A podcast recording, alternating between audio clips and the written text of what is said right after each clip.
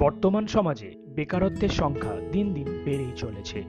এর নিষ্পত্তি কবে হবে আমরা কেউ জানি না।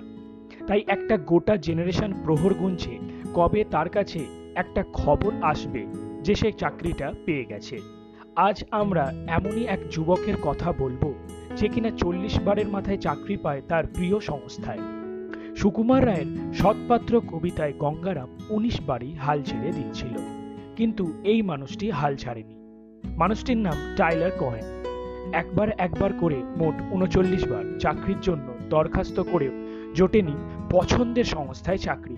তিনি চেষ্টা করে গেছেন বারংবার, তাই ফলও মিলেছে দুর্দান্ত।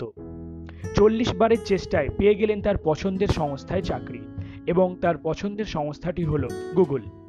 কোহেন আগে একটি ছোট সংস্থায় চাকরি করতেন, কিন্তু তার ছেলেবেলা থেকে ইচ্ছা গুগলে কাজ করার।